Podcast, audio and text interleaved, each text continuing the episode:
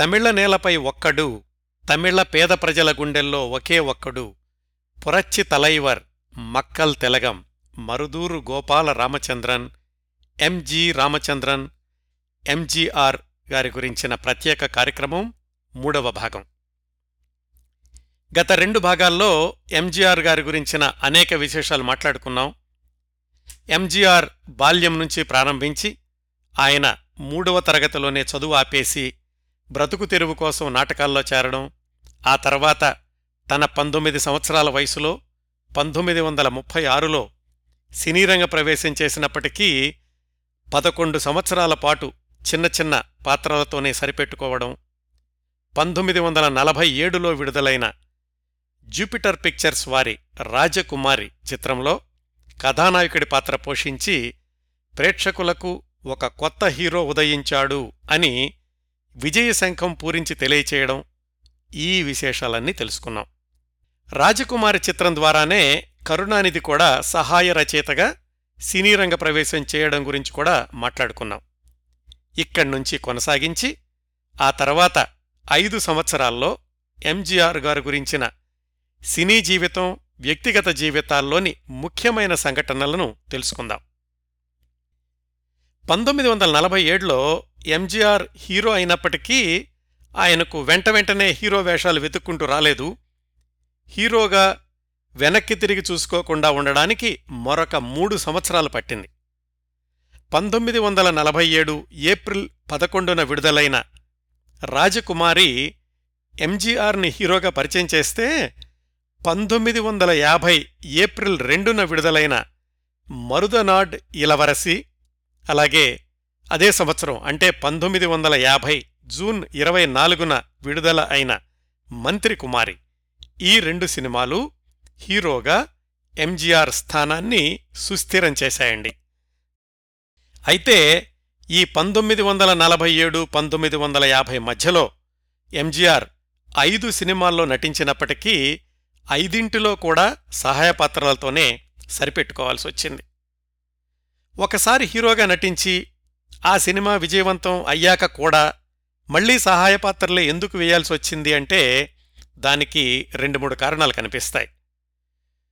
ఆయన హీరో కాకముందు ప్రారంభమైన రెండు సినిమాలు ఆయన హీరో అయ్యాక విడుదల కావడం ఒకటి.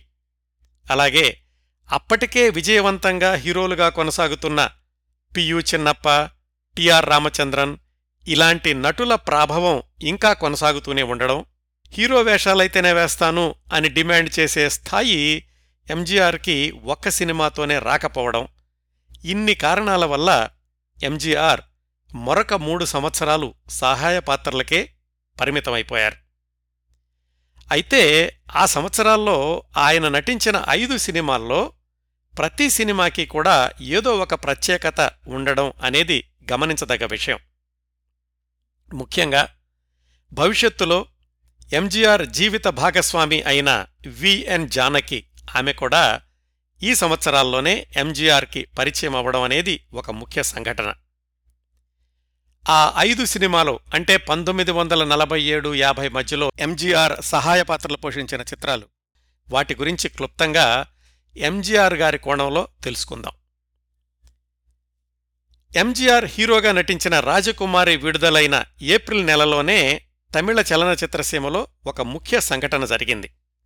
అదేంటంటే మొట్టమొదటి Tamil super star MK Thyagaraja Bhagavathar అలాగే ప్రముఖ హాస్యనటుడు ఎన్ఎస్ కృష్ణన్ వీళ్ళిద్దరూ కూడా ముప్పై నెలల జైలు జీవితం అనంతరం అదే నెలలో అంటే పంతొమ్మిది వందల నలభై ఏడు ఏప్రిల్లోనే విడుదల అయ్యారు.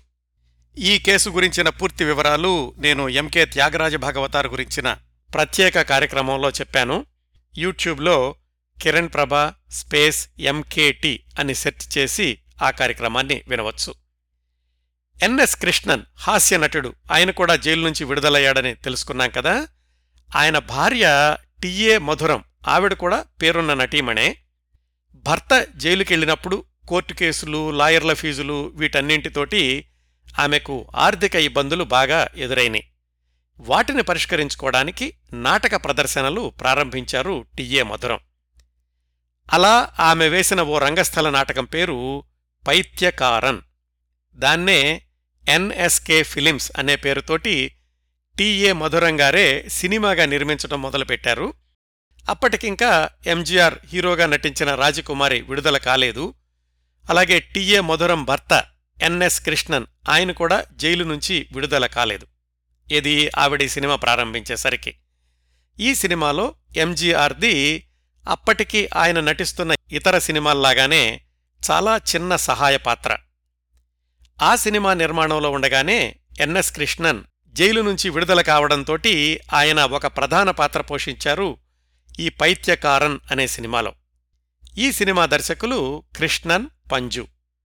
అయినా కాని ఎంజీఆర్ నటించిన దృశ్యాలు మాత్రం ఎన్ఎస్ కృష్ణన్ గారే దర్శకత్వం చేశారని చెప్తూ ఉంటారు. ఎన్ఎస్ కృష్ణన్ జైలు నుంచి విడుదలయ్యాక వచ్చిన చిత్రం అవడం అలాగే ఆయనకు ఆయన భార్య టిఏ మధురంగార్లకు కూడా ప్రేక్షకుల్లో ఉన్న ఆకర్షణ వల్ల ఈ పైత్యకారన్ భారతదేశానికి స్వాతంత్ర్యం వచ్చిన నెల రోజులకి అంటే పంతొమ్మిది వందల నలభై ఏడు సెప్టెంబర్ ఇరవై ఆరున విడుదల అయి ఘన విజయం సాధించింది. ఎన్ఎస్ కృష్ణన్ని ఆర్థిక ఇబ్బందుల్లోంచి బయటపడేసింది కూడా ఈ పైత్యకారం చిత్రం. ఈ సినిమాలో ఎంజీఆర్ది చాలా చిన్న సహాయ పాత్ర కాబట్టి ఈ సినిమా విజయంలో ఆయన పాత్ర ఉంది అని చెప్పలేం. అలా ఎంజీఆర్ హీరోగా నటించిన మొదటి చిత్రం రాజకుమారి తర్వాత అదే సంవత్సరం ఆయన చిన్న పాత్ర పోషించింది ఈ పైత్యకారన్ అనే సినిమాలో. ఆ తరువాతి సంవత్సరం అంటే పంతొమ్మిది వందల నలభై ఎనిమిదిలో ఎంజీఆర్ చిన్న పాత్రలు ధరించిన సినిమాలు మూడు విడుదలయ్యాయండి. ఈ మూడింటిలో రెండు జూపిటర్ పిక్చర్స్ వాళ్ళవే జూపిటర్ పిక్చర్స్ అంటే ఎంజీఆర్ని హీరో చేసిన సంస్థ. వాళ్ళు నిర్మించిన అభిమన్యు అనే సినిమా పంతొమ్మిది వందల నలభై ఎనిమిది మే ఆరున విడుదల అయ్యింది. అందులో ఎంజీఆర్ది చాలా తక్కువసేపు కనిపించే అర్జునుడి పాత్ర. అది కూడా కురుక్షేత్ర యుద్ధం మొదలయ్యాకే ప్రేక్షకుల ముందుకు వస్తుంది. ఆ రోజుల్లో ఎంజీఆర్తో పాటు ఆయన అన్నయ్య గారు ఎంజీ చక్రపాణి గారు కూడా అవకాశం దొరికినప్పుడల్లా సినిమాల్లో నటిస్తూ ఉండేవారు. ఈ అభిమన్యు అనే సినిమాలో ఎంజీ చక్రపాణి గారు బలరాముడి పాత్రలో కనిపిస్తారు. రాజకుమారి సినిమాకి దర్శకత్వం వహించి ఎంజీఆర్ని హీరో చేసిన ఏఎస్ఏ సామి ఆయన ఈ అభిమన్యు అనే సినిమాకి ప్రధాన రచయిత ఆయన సహాయకుడు కరుణానిధి. సినిమా టైటిల్స్లో కరుణానిధి గారి పేరు కనిపించదు ఈ సినిమాలో కూడా.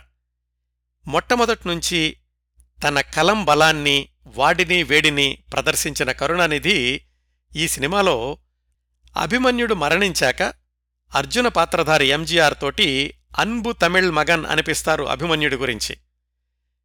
సినిమా టైటిల్స్లో ఎంజీఆర్ పేరు ఎంజీ రామచందర్ అని అలాగే పైనుంచి చూసుకుంటే నాలుగో పేరుగా వస్తుంది. మరో రెండేళ్ళకు ఎంజీఆర్ విఎన్ జానకి వాళ్ళిద్దరూ నాయకా నాయకులుగా మరుదనాడ్ ఇలవరసి చిత్రాన్ని రూపొందించిన దర్శకుడు ఏ కాశీలింగం అనే ఆయనకి ఈ అభిమన్యు అనేది మొట్టమొదటి చిత్రం. పంతొమ్మిది వందల నలభై ఎనిమిదిలో ఎంజీఆర్ అంత ప్రాధాన్యత లేని పాత్ర పోషించిన మరొక చిత్రం పంతొమ్మిది వందల నలభై ఎనిమిది అక్టోబర్ తొమ్మిదిన విడుదల అయిన రాజముక్తి. ఈ సినిమా కూడా చాలా ప్రత్యేకతలున్నాయి. హత్యానేరం కేసులో ముప్పై నెలలు జైలు శిక్ష అనంతరం బయటకు వచ్చిన తమిళ సూపర్ స్టార్ ఎంకేటి నటించి సొంతంగా నిర్మించిన చిత్రం ఈ రాజముక్తి. ఆయన జైలు నుంచి విడుదల కాగానే ఆయనకున్న గతంలోని పాపులారిటీని క్యాష్ చేసుకోవడానికని నిర్మాతలు ఆయన ఇంటి ముందు క్యూ కట్టారు. కానీ ఎంకేటి ఎవరికీ కాల్షీట్స్ ఇవ్వకుండా తనే సొంతంగా నిర్మించిన చిత్రం ఈ రాజముక్తి. ఏ నగరంలో కచేరీలు చేసి సినిమాల్లో నటించి పేరు తెచ్చుకున్నారో అదే నగరంలో జైలు శిక్ష అనుభవించాల్సి వచ్చిందనే భావంతోనో ఏమో కానీ ఈ ఎంకేటి గారు రాజముక్తి సినిమాను పూనాలోని ప్రభాత్ స్టూడియోలో నిర్మించారు మద్రాసులో కాకుండా. ఆయనే ప్రధాన పాత్రధారి. ఎంజీఆర్ని సెకండ్ హీరో లాంటి పాత్రకు ఎంపిక చేశారు.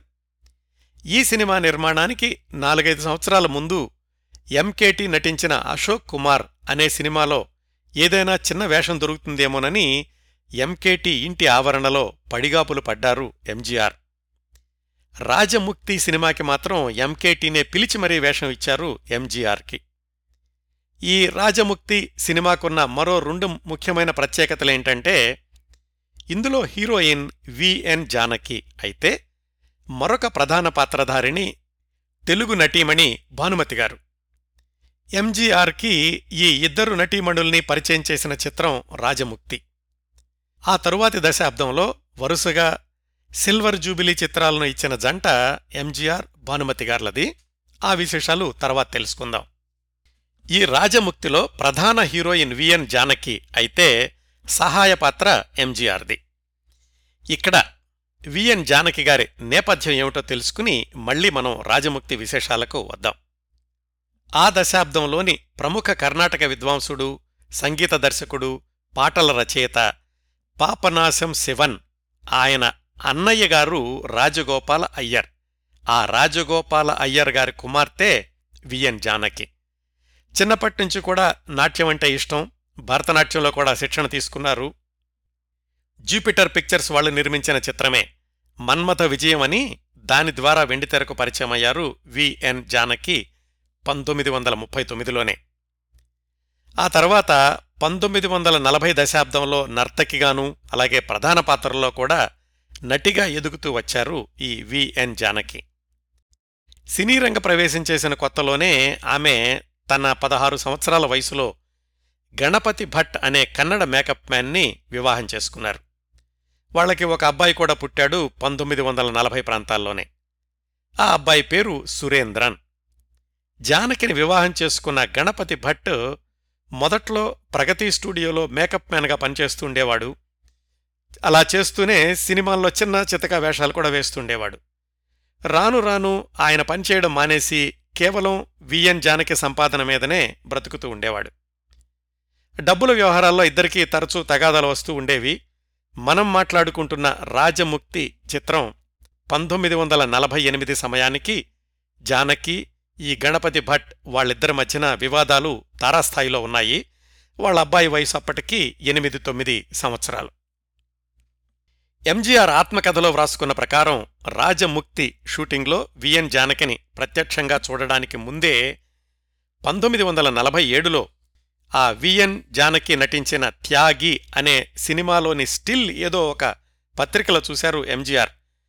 ఆమె చిత్రం చూడగానే ఎంజీఆర్కి తన మొదటి భార్య భార్గవి ఆమెనే తంగమణి అని కూడా అనేవాళ్ళు కదా ఆమె పోలికలు కనిపించాయి అని రాసుకున్నారాయన. అయితే వాళ్ళిద్దరూ ముఖతా పరిచయం అవడానికి నాంది పలికింది ఈ రాజముక్తి చిత్రం. ఈ సినిమాలో ఇద్దరూ కలిసి నటించే దృశ్యాలేమీ లేవు. కాకపోతే ఇద్దరి మధ్య పరిచయం పెరగడానికి దోహదం చేసింది రాజముక్తి చిత్రం. అప్పటికే ఎంజీఆర్ గారి రెండో భార్య సదానందవతి క్షయవ్యాధితో బాధపడుతున్నారు. జానకి తన భర్త గణపతి భట్ తోటి గొడవల్లో ఉన్నారు. ఎంజీఆర్ జానకీల ఈ పరిచయం చట్టబద్ధమైన వివాహబంధంగా మారడానికి మరొక పద్నాలుగు సంవత్సరాలు పట్టింది. ఆ వివరాలు కథాక్రమంలో తెలుసుకుందాం.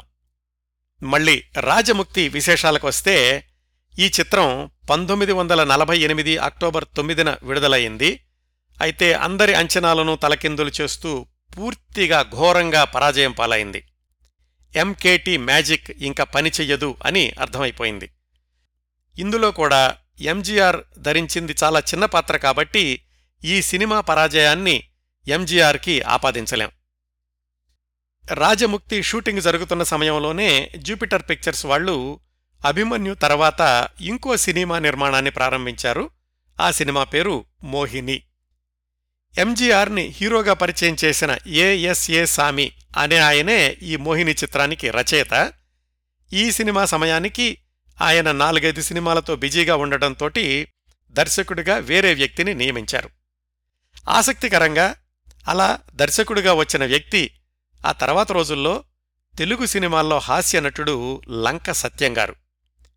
అప్పటికే లంక సత్యం గారు చంపకవల్లి లక్ష్మీ విజయం అనేటటువంటి రెండు తమిళ సినిమాలకు దర్శకత్వం చేసున్నారు మోహిని సినిమాలో ప్రధాన జంట టిఎస్ బాలయ్య మాధురిదేవి అయితే రెండో జంట ఎంజీఆర్ విఎన్ జానకి. వాళ్ళిద్దరికీ పరిచయం రాజముక్తి సినిమాలోనే జరిగిందని తెలుసుకున్నాం కదా. కానీ ఆ సినిమాలో కలిసి నటించలేదు. ఇద్దరూ కలిసి నటించిన మొట్టమొదటి చిత్రం ఈ మోహిని. ఈ కోణంలో చూస్తే ఎక్కువగా ఎవరూ ప్రస్తావించరు కానీ ఎంజీఆర్ జానకీలను జంటగా పరిచయం చేసిన తొలి దర్శకుడు తెలుగు హాస్య నటుడు లంక సత్యంగారు ఈ సినిమాలో నటించే సమయంలోనే ఎంజీఆర్ జానకి వాళ్ళిద్దరి మధ్య సాన్నిహిత్యం ప్రేమ మరొక అడుగు ముందుకేశాయి.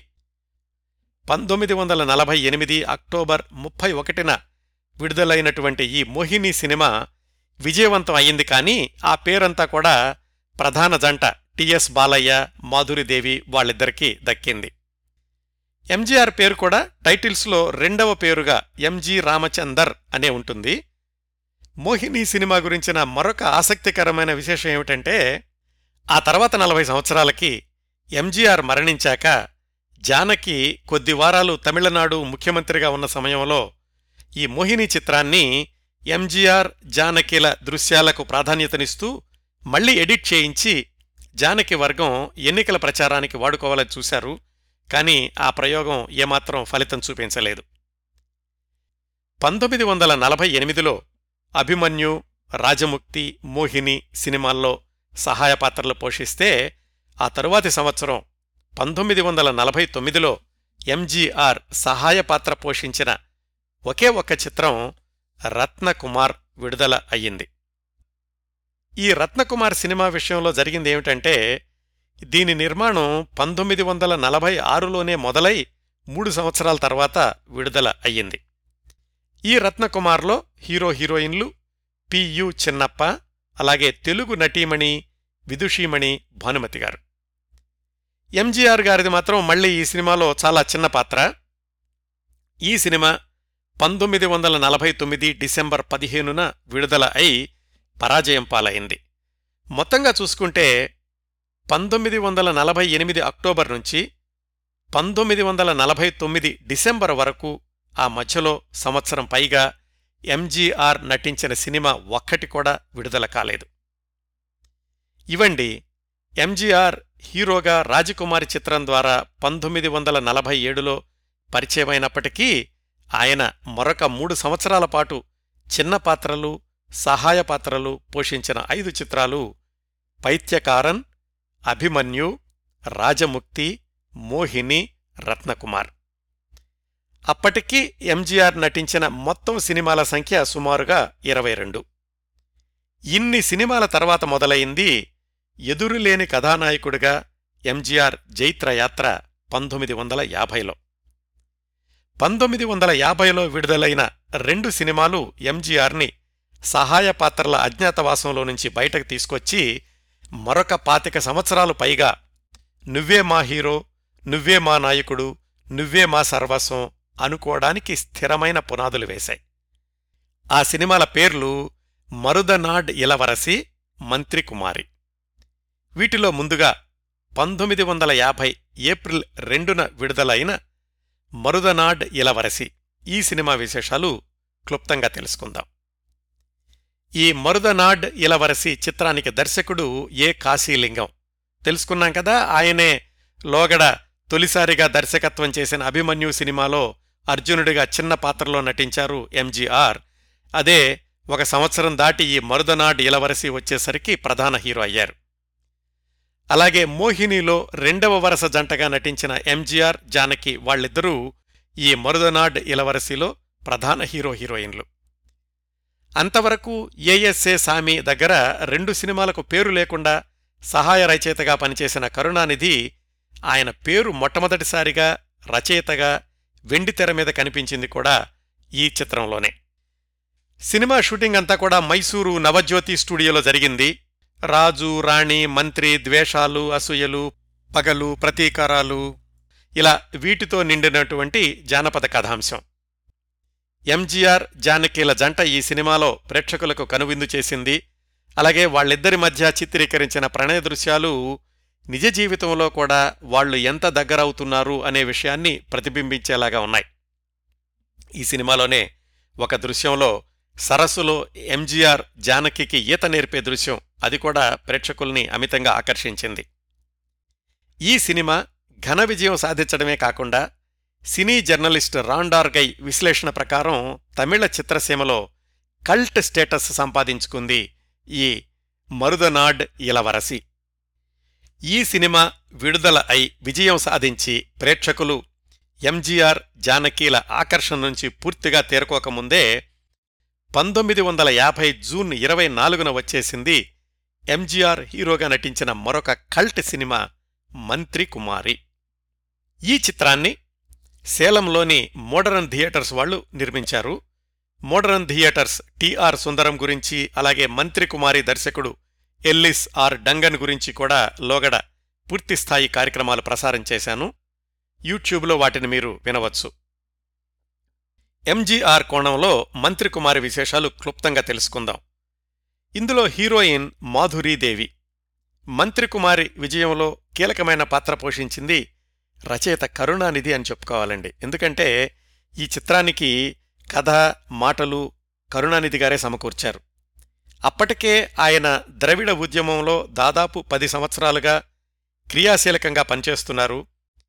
ఆయనకు తన పార్టీ భావాలు ప్రజల్లోకి తీసుకెళ్ళడానికి సినిమా చాలా శక్తివంతమైన సాధనం అనిపించింది. మాటలతో మంటలు పుట్టించే రచయిత అని పేరు తెచ్చుకున్నారు ఈ మంత్రి కుమారితోటి కరుణానిధి. ఈ సినిమా కథలో పాలకులు పీడితులు యజమానులు సేవకులు అధికారులు సామాన్యులు అగ్రవర్ణాలు నిమ్నవర్ణాలు ఇలాంటి పాత్రల మధ్య సంఘర్షణ వచ్చినప్పుడు కరుణానిధి కలం వీరవిహారం చేసింది. ఒక్కో మాట ఒక్కో తుపాకి తోటలాగా పేలింది. దానికి తోడు ఆ సంభాషణల్ని ఎంజీఆర్ ఉచ్చరించేటటువంటి అంటే డైలాగ్ డెలివరీ. అది ప్రేక్షకుల్ని మంత్రముగ్ధుల్ని చేసింది. ఆవేశపరుల్ని చేసింది ఆలోచనలను రేకెత్తించింది. అప్పటికే కరుణానిధి ఎంజీఆర్ వాళ్ళిద్దరికీ కూడా నాలుగు సంవత్సరాలుగా ఆత్మీయమైన స్నేహం ఉంది. ఇంకా ఎంజీఆర్ ద్రవిడ ఉద్యమం వైపు ఆకర్షితుడు కాకపోయినప్పటికీ తన శక్తివంతమైన సంభాషణలకు తగినవాడు ఎంజీఆర్ అన్న భావం కలిగింది కరుణానిధికి అంత నమ్మకం కూడా కలిగింది. ఒక విధంగా చెప్పాలంటే ఎంజీఆర్ మంత్రికుమారి చిత్రంలో హీరో అవడానికి కరుణానిధికి ఆయన మీద కలిగినటువంటి ఈ నమ్మకమే అని చెప్పుకోవచ్చు. ఎందుకంటే ఈ మంత్రికుమారి దర్శకుడు ఎల్లిస్ ఆర్ డంగన్ ఆయనే కదా ఎంజీఆర్కి పంతొమ్మిది వందల ముప్పై ఆరులో తొలిసారిగా సినిమాలో చిన్న వేషం ఇచ్చారు. కానీ ఈ మంత్రికుమారిలో హీరో ఎవరు అనే చర్చ వచ్చినప్పుడు ఎంజీఆర్ వద్దు అని తిరస్కరించింది ముందుగా ఈ డంగనే కారణం ఏంటంటే ఇందులో హీరో పాత్ర అత్యంత ధీరోదాత్తమైంది. ఎంజీఆర్ గారికేమో చుబుకం దగ్గర చిన్న ఘాటు ఉంటుంది. హీరో రాజసానికి అది ఆటంకం అని డంగన్ అభిప్రాయం. హీరో రూపం కంటే నటన సంభాషణలు శక్తివంతంగా ఉంటే చాలు అని కరుణానిధి వాదన. డంగన్తో జరిగిన చర్చల్లో కరుణానిధి తెగేసి చెప్పేశారు. ఎంజీఆర్ని హీరోగా తీసుకోకపోతే ఈ స్క్రిప్టు మీకు ఇవ్వను నా సంభాషణలకు న్యాయం చేకూర్చేది ఎంజీఆర్ మాత్రమే అని. డంగన్కి తమిళంలో పూర్తిగా పట్టు రాలేదు ఇంకా అప్పటికి కూడాను. ఇంకోవైపు టిఆర్ సుందరం గారేమో స్టూడియోని ఫ్యాక్టరీలాగా నడిపే వ్యక్తి. సమయానికి పనులు జరిగిపోవాలి. ఈ వాతావరణంలో డంగన్ కరుణానిధి షరతుకి ఒప్పుకోక తప్పలేదు. అయితే ఒక చిన్న అడ్జస్ట్మెంట్ ఏం చేశారంటే ఎంజీఆర్ పాత్రకి చిరుగడ్డం పెట్టి ఆ ఘాటు లాంటి భాగాన్ని కనపడకుండా చేశాడు. అలాగే మంత్రి కుమారిలో ఇంకో పెద్ద ఆకర్షణ వారాయ్ నీ వారాయ్ అనే యుగళ గీతం. సేలం దగ్గర ఏర్కాడు కొండల్లో లేడీస్ సీట్ అని కొండ కొమ్మన ఒక పర్యాటక ప్రదేశం ఉంది ఇప్పుడు కూడా. పంతొమ్మిది వందల నలభై తొమ్మిది యాభై ప్రాంతాల్లో ఇప్పుడున్నట్లుగా ఉండేది కాదు. అక్కడ చుట్టూ అడవులు రాళ్ళు రప్పలు ముళ్ళ పొదలు ఆ కొండ చివరికి వెళ్ళాలంటే ప్రాణాలతో పందెం అన్నట్లుగా ఉండేది. ఇప్పుడంటే డ్రోన్స్ ఉన్నాయి కాబట్టి ఎక్కడి నుంచైనా ఏరియల్ షాట్స్ తీయొచ్చు. కానీ అవేవీ లేని రోజుల్లో దర్శకుడు కెమెరామెన్ కూడా అయిన డంగన్ ఎంతో సాహసంతో మూడు కెమెరాలతో అంత ఎత్తు నుంచి ఈ వారాయ్ అనే పాటలో కొంత భాగాన్ని చిత్రీకరించారు. యూట్యూబ్లో ఆ పాట చూడండి. ఎల్లిసార్ డంగన్ ఎంత సాహసం చేశారో తెలుస్తుంది ఆ రోజుల్లోనే. ఆ సాహసమంతా కలిసి ఎంజీఆర్ హీరో ఇమేజ్ని మరింత పెంచింది ఈ మంత్రికుమారి చిత్రం. ఈ సినిమాలో అధిక భాగం ఎల్లిస్ డంగన్ దర్శకత్వం చేసిందే.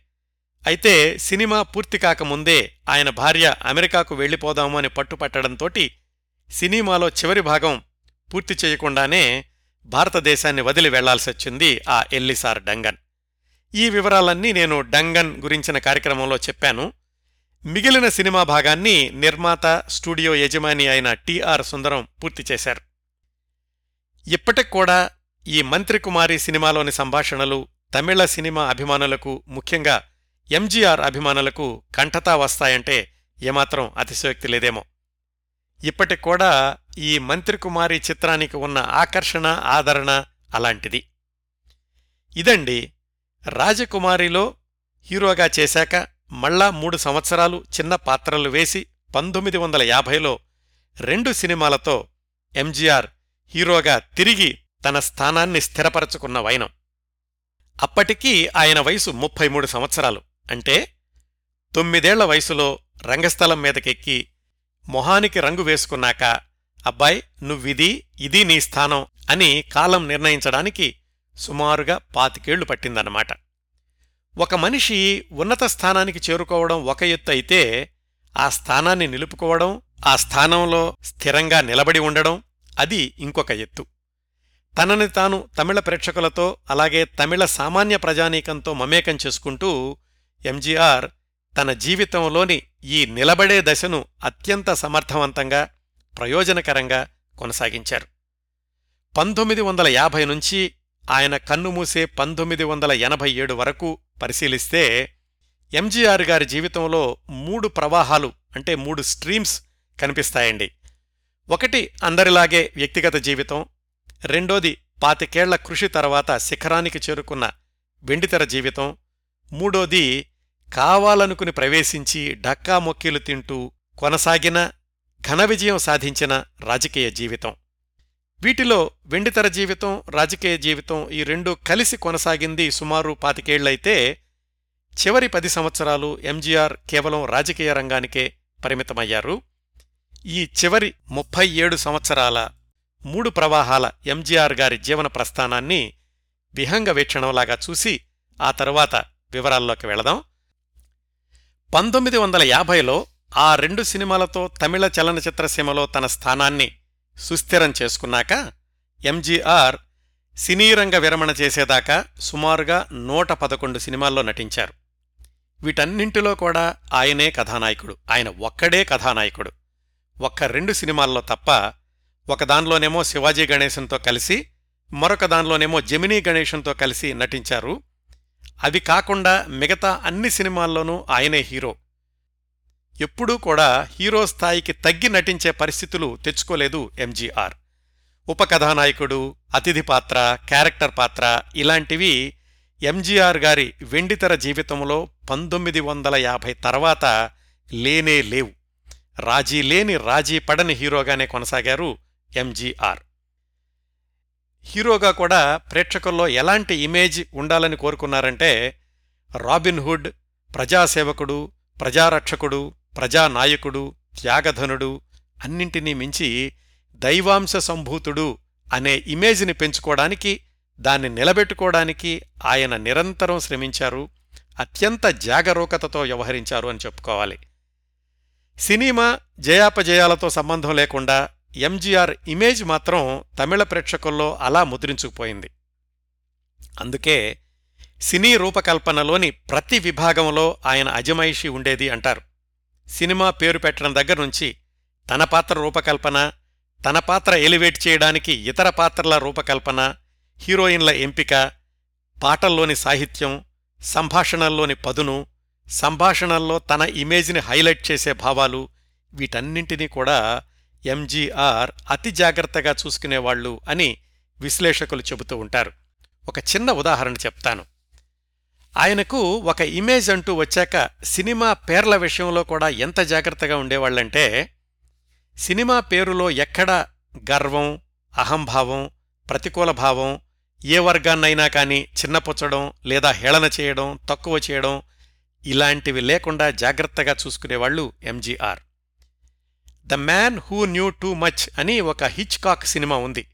దాని ఆధారంగా ఎంజీఆర్ గారి కోసం ఒక కథ తయారు చేశారు పంతొమ్మిది వందల అరవై ఐదులో. సహజంగానే మూల కథకు తగినట్లుగా అన్నీ తెలిసిన మనిషి అని అర్థం వచ్చేలాగా ఎల్లాం అరింద మణిధన్ అని పేరు పెట్టాడు రచయిత. అది చూసి ఎంజీఆర్ గారు అన్నారట ఇంత పొగరుగా ఉండే టైటిలు అన్నీ నాకే తెలుసు అనుకోవడం అవసరమా? పేరు మార్చేయండి ఆసై ముగం అంటే లవ్లీ ఫేస్ అని పెట్టండి అని చెప్పి అలా పేరు మార్పించారు. అంత జాగ్రత్తగా ఉండేవాళ్ళు ఎంజీఆర్. తన సినిమా గురించిన ప్రతి చిన్న విషయంలో కూడా. ఇంకా చాలా ఉదాహరణలున్నాయి. అవన్నీ కూడా కథాక్రమంలో ఆ ప్రసక్తి వచ్చినప్పుడు చెప్తాను. అయితే ఈ సుదీర్ఘ సినీ ప్రయాణం ఆయనకు అంత తేలిగ్గా సాధ్యపడలేదు. మధ్యలో ఎన్నో ఆటుపోట్లను ఎదుర్కొన్నారు. ప్రమాదాలకు లోనయ్యారు. రాజకీయ ప్రత్యర్థులతో ఢీకొట్టారు. పంతొమ్మిది వందల యాభై ఎనిమిదిలో ఒకసారి అరెస్ట్ అయ్యారు. పంతొమ్మిది వందల యాభై తొమ్మిదిలో కాలు విరిగి మంచానికి పరిమితమై ఇక నట జీవితం ముగిసిందేమో అనే పరిస్థితుల్ని కూడా అధిగమించారు. పంతొమ్మిది వందల అరవై ఏడులో ఎంఆర్ రాధా రివాల్వర్ బుల్లెట్ తగిలి మృత్యు అంచుల వరకు వెళ్ళొచ్చారు. రాజకీయాల్లో బహిష్కరణకు గురయ్యారు. సొంత పార్టీని అధికారంలోకి తీసుకురావడానికి శ్రమించారు. తమిళనాడులో ఎంజీఆర్ అంటే ఏమిటో తెలియచేసి ప్రధానమంత్రి ఇందిరాగాంధీని సైతం దిగివచ్చేలాగా చేశారు. అన్ని దశల్లోనూ తమిళనాడు పేద ప్రజలకు పూర్తి భరోసాని ఇచ్చే అన్నగా తండ్రిగా దైవంగా ప్రజా సంక్షేమ పథకాలను అమలు చేశారు ఎంజీఆర్ జీవితంలో. ఈ విధంగా ఎన్నో కోణాలున్నాయండి. ఈ క్రమంలో ఎక్కడా పొరపాట్లు జరగలేదు అని చెప్పలేం. అయితే తప్పు జరిగింది అని తెలిసినప్పుడు దాన్ని సరిదిద్దుకునే నేర్పు కూడా ఎంజీఆర్ సొంతం అని ఆయన్ను దగ్గరగా గమనించిన వాళ్ళు చెప్తూ ఉంటారు. ఇప్పుడు మళ్ళీ మనం పంతొమ్మిది వందల యాభై దగ్గర బయలుదేరి ఎంజీఆర్ గారి మూడు ప్రవాహాల జీవితంలో ముఖ్యమైన ఘట్టాలను పరిశీలిద్దాం. ఆయన ఆత్మకథలో వ్రాసుకున్నారు. పంతొమ్మిది వందల నలభై ఏడు నుంచి పంతొమ్మిది వందల డెబ్భై ఒకటి వరకు తన వెండితెర జీవితంలో పద్నాలుగు ముఖ్యమైన మలుపులు ఉన్నాయి అని. వాటిలో మొదటి నాలుగు మలుపులేమిటంటే పంతొమ్మిది వందల నలభై ఏడులో రాజకుమారి చిత్రం ద్వారా హీరోగా పరిచయం అవడం. ఇది మొదటి మలుపు. పంతొమ్మిది వందల యాభైలో మరుదనాడ్ ఇలవరసి అలాగే మంత్రికుమారి ఈ రెండు సినిమాల ద్వారా హీరోగా స్థిరపడడం నిర్మాతలకు ఎంజీఆర్ హీరో పాత్రలకు సరిపోతాడు అనే నమ్మకాన్ని కలిగించడం. ఇది రెండవ మలుపు. ఎంజీఆర్ హీరో సరే మరి మిగతా హీరోలతో పోలిస్తే ఆయన ర్యాంక్ ఏమిటి? నంబర్ వన్నా నంబర్ టూనా అంటే ఆయన స్థానం నంబర్ వన్నే అని నిరూపించిన చిత్రం పంతొమ్మిది వందల యాభై ఒకటిలో వచ్చిన మర్మయోగి. ఇది మూడవ మలుపు. నంబర్ వన్ అన్నారు సరే ఎంతకాలం ఆ స్థానం ఉంటుంది? అటు ఇటు మారదా అంటే మారదు. ఒకటి రెండు సినిమాలు అటు ఇటు అయినప్పటికీ ఎంజీఆర్కి నంబర్ వన్గానే కొనసాగే సత్తా ఉంది అని నిరూపించిన చిత్రం పంతొమ్మిది వందల యాభై నాలుగులో వచ్చిన మలై కల్లన్. ఇది నాలుగవ మలుపు. వీటిలో మొదటి రెండు మలుపుల గురించి చాలా వివరాలు మాట్లాడుకున్నాం కదా. ఇప్పుడు ఆ మూడవ మలుపు గురించి ఆ సంవత్సరాల్లో ఆయన వ్యక్తిగత జీవితంలోని కొన్ని సంఘటనల గురించి ఇప్పుడు తెలుసుకుందాం. పంతొమ్మిది వందల యాభైలో రెండు సినిమాలు వెంట వెంటనే విడుదలవ్వడం రెండూ జానపదాలే రెండూ ఘన విజయం సాధించడంతోటి తమిళ ప్రేక్షకులు మళ్ళీ ఎంజీఆర్ సినిమా ఏమిటి ఎప్పుడు అని ఎదురుచూడడం మొదలుపెట్టారు. ఆ తర్వాత ఎంజీఆర్ తన తొలి హీరో చిత్రం రాజకుమారి దర్శకుడు రచయిత ఏఎస్ఏ సామిని పిలిపించి తన కోసం ప్రత్యేకంగా ఒక సినిమా కథ రాసిపెట్టమని అడిగారు. ఆ కథలో తన హీరో పాత్ర అన్యాయాలను ఎదిరించడానికి ఎన్ని సాహసాలైనా చేసేవాడిలాగా ఉండాలి పేదలకు సహాయం చేసేవాడై ఉండాలి మడమ తిప్పని పోరాట యోధుడై ఉండాలి ఇవన్నీ చెప్పి ఏఎస్ఏ సామిని కథ రాయమన్నారు ఎంజీఆర్ ఆ ఏఎస్ఏ సామి అనే ఆయన ఒక ఇంగ్లీష్ నవలను స్ఫూర్తిగా తీసుకుని కొన్ని రాబిన్ హుడ్ తరహా సన్నివేశాలను కల్పించి తయారు చేసిన మరొక జానపద కథ మర్మయోగి సినిమా కథ. దీని దర్శకుడు కె. రామ్నాథ్. పంతొమ్మిది వందల నలభైలలో తెలుగు దర్శకులు బిఎన్ రెడ్డి కెవి రెడ్డి గార్లకు స్క్రీన్ ప్లే గురువు ఈ కె. రామ్నాథ్ గారే. మొదటి ఆరేళ్ళు తెలుగు సినిమాలకు పనిచేశాక పూర్తిగా తమిళ రంగానికి అంకితమైన అత్యంత ప్రతిభావంతుడైన దర్శకుడు ఈ కె రామ్నాథ్. అంటే ఎంజీఆర్ గారి కెరీర్ని తీర్చిదిద్దడంలో ఎంతమంది దర్శకుల పాత్ర ఉంది అనడానికి ఒక ఉదాహరణ ఈ కె రామ్నాథ్ గారు. ఈయన గురించి కూడా నేను ఇటీవలే పూర్తిస్థాయి కార్యక్రమాన్ని చేశాను. దాన్ని మీరు యూట్యూబ్లో వినవచ్చు. మర్మయోగి నిర్మాతలు మళ్ళీ జూపిటర్ పిక్చర్స్ వాళ్ళే. వాళ్ళ బ్యానర్లో ఎంజీఆర్ నటించిన ఐదవ చిత్రం ఈ మర్మయోగి. ఈ సినిమా రచనలో ఏఎస్ఏ సామి చేసిన ఒక ప్రయోగం ఏమిటంటే కథలోని ప్రధాన పాత్రలకు తమిళ సాహిత్యంలోని పాత్రలను పోలిన పేర్లు పెట్టడం. సాధారణంగా జానపద కథల్లో సంస్కృత పేర్లు వాడుతూ ఉండేవాళ్ళు వీరసింహమునని ప్రతాపన్నని ఇలాగా. ఇలా కాకుండా మర్మయోగిలో హీరో పేరు కరికాలన్. కరికాల చోళన్ అనే తమిళరాజు పేరు నుంచి హీరో పేరు తీసుకున్నారు. అలాగే ఇందులోని ప్రతి సంభాషణ అతి జాగ్రత్తగా ఎంజీఆర్ ఇమేజ్ని ఎలా పెంచాలి అని ఆలోచించి రాశారు ఏఎస్ఏ సామి. ఇందులోని ఒక సంభాషణ ఇప్పటికి కూడా తమిళ ప్రేక్షకులకు ఎంతో నచ్చిన డైలాగ్ అదేంటంటే ఎంజీఆర్ ఈ మర్మయోగిలో ఒకచోట అంటారు నేను గురిపెట్టానంటే అది తప్పే ప్రసక్తే లేదు ఒకవేళ తప్పుతుంది అనుకుంటే అసలు గురిపెట్టే ఆలోచన చెయ్యను అని.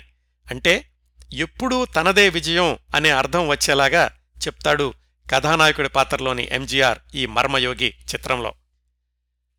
పంతొమ్మిది వందల యాభై ఒకటి ఫిబ్రవరి రెండున విడుదలైన మర్మయోగి ఎంజీఆర్ని నంబర్ వన్ హీరోని చేసింది. ఈ సినిమా సమాంతరంగా హిందీలో ఏక్థా రాజా అనే పేరుతో కూడా రూపొందించారు. అంటే ఎంజీఆర్ని ఉత్తరాది సినీ ప్రేక్షకులకు పరిచయం చేసింది కూడా ఈ మర్మయోగి హిందీ వర్షన్ ఏక్థా రాజా. ఈ సినిమాకున్న మరొక ఆసక్తికరమైన ప్రత్యేకత ఏమిటంటే తమిళంలో మొట్టమొదటిసారిగా ఏ సర్టిఫికెట్ అంటే పెద్దలకు మాత్రమే సర్టిఫికెట్ పొందిన చిత్రం. ఈ ఏ సర్టిఫికెట్ అనేది ఇందులో ఏదో పెద్ద అశ్లీలత ఉందని కాదు. ఈ సినిమాలో దయ్యం పాత్ర ఉంటుంది. బహుశా మరి చిన్నపిల్లలు చూసి జడుచుకుంటారనేమో దీనికి ఏ సర్టిఫికెట్ ఇచ్చారు. ఇంకో విశేషం ఏమిటంటే ఈ మర్మయోగిలో హీరోయిన్ తెలుగు నటీమణి అంజలిదేవి గారు. అంటే ఎంజీఆర్ గారు తొలి రోజుల్లో హీరోగా ఎదుగుతున్న రోజుల్లో ఆయన పక్కన హీరోయిన్లుగా నటించిన వాళ్ళు భానుమతి గారు అంజలిదేవి గారు కొన్ని సినిమాల్లో జూనియర్ శ్రీరంజని గారు వీళ్ళందరూ ఉన్నారండి. ఎంజీఆర్ అంజలిదేవి కాంబినేషన్లో పంతొమ్మిది వందల యాభై ఒకటిలోనే సెప్టెంబర్ పద్నాలుగున విడుదలైన ఇంకొక సినిమా సర్వాధికారి. అంతకు ముందు సంవత్సరమే ఎంజీఆర్తో మంత్రికుమారి సినిమా నిర్మించిన సేలంలోని మోడరన్ థియేటర్స్ వాళ్ళే ఈ సర్వాధికారి సినిమాని కూడా నిర్మించారు. దీనికి నిర్మాత దర్శకుడు మోడరన్ థియేటర్స్ యజమాని టిఆర్ సుందరం.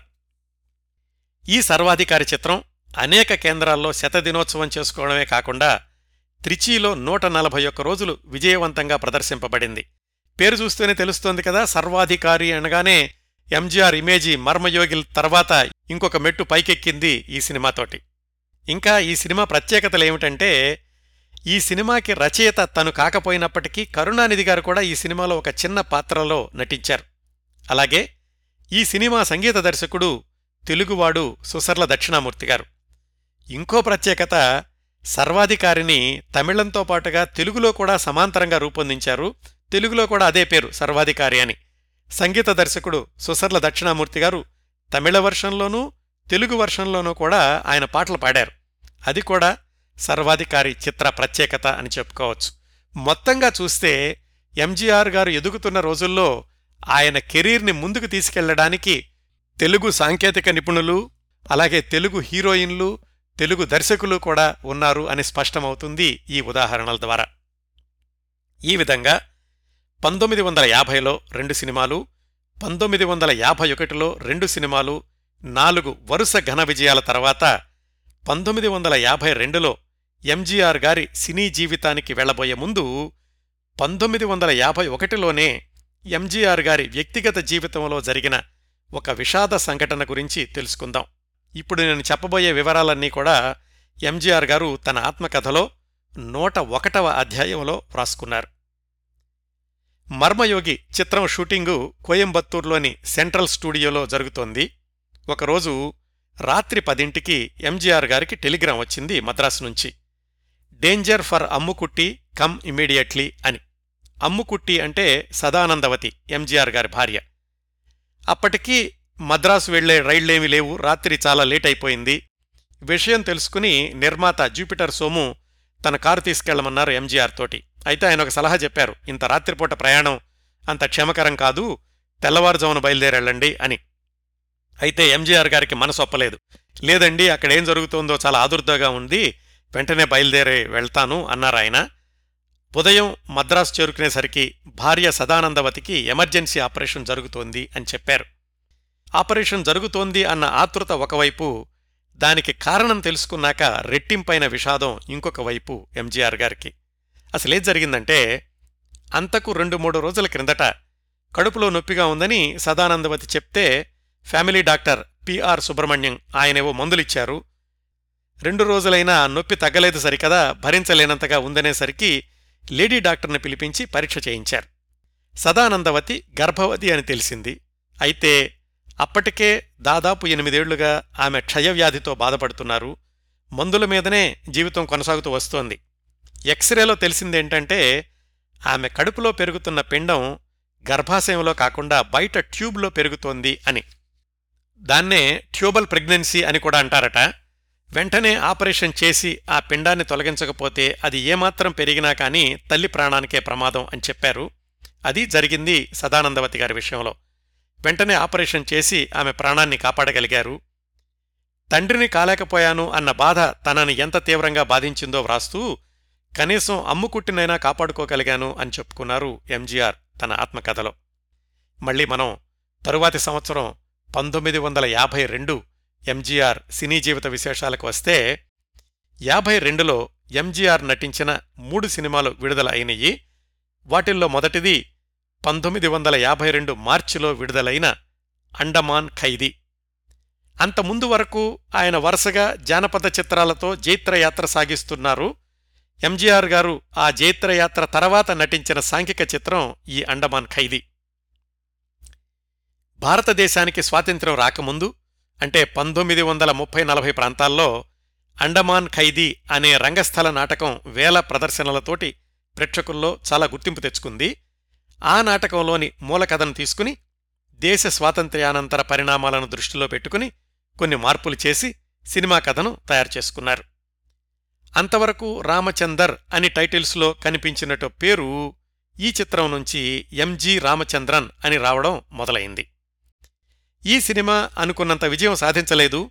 అయితే ఎంజీఆర్ గారి హీరో ఇమేజ్కి మాత్రం నష్టం జరగలేదు. అలాగే ఆ తర్వాత నెలలోనే విడుదలయింది ఎంజీఆర్ హీరోగా నటించిన మరొక జానపద చిత్రం కుమారి.